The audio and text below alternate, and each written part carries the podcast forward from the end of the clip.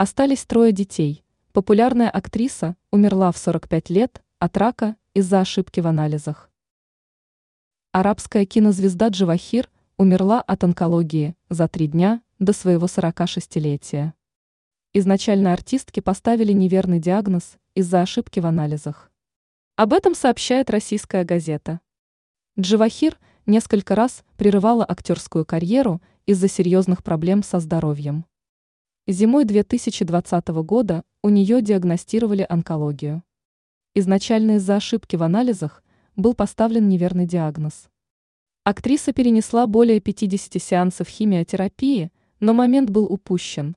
Удалить опухоли уже не представлялось возможным. Дживахир дважды была замужем, у нее остались трое детей.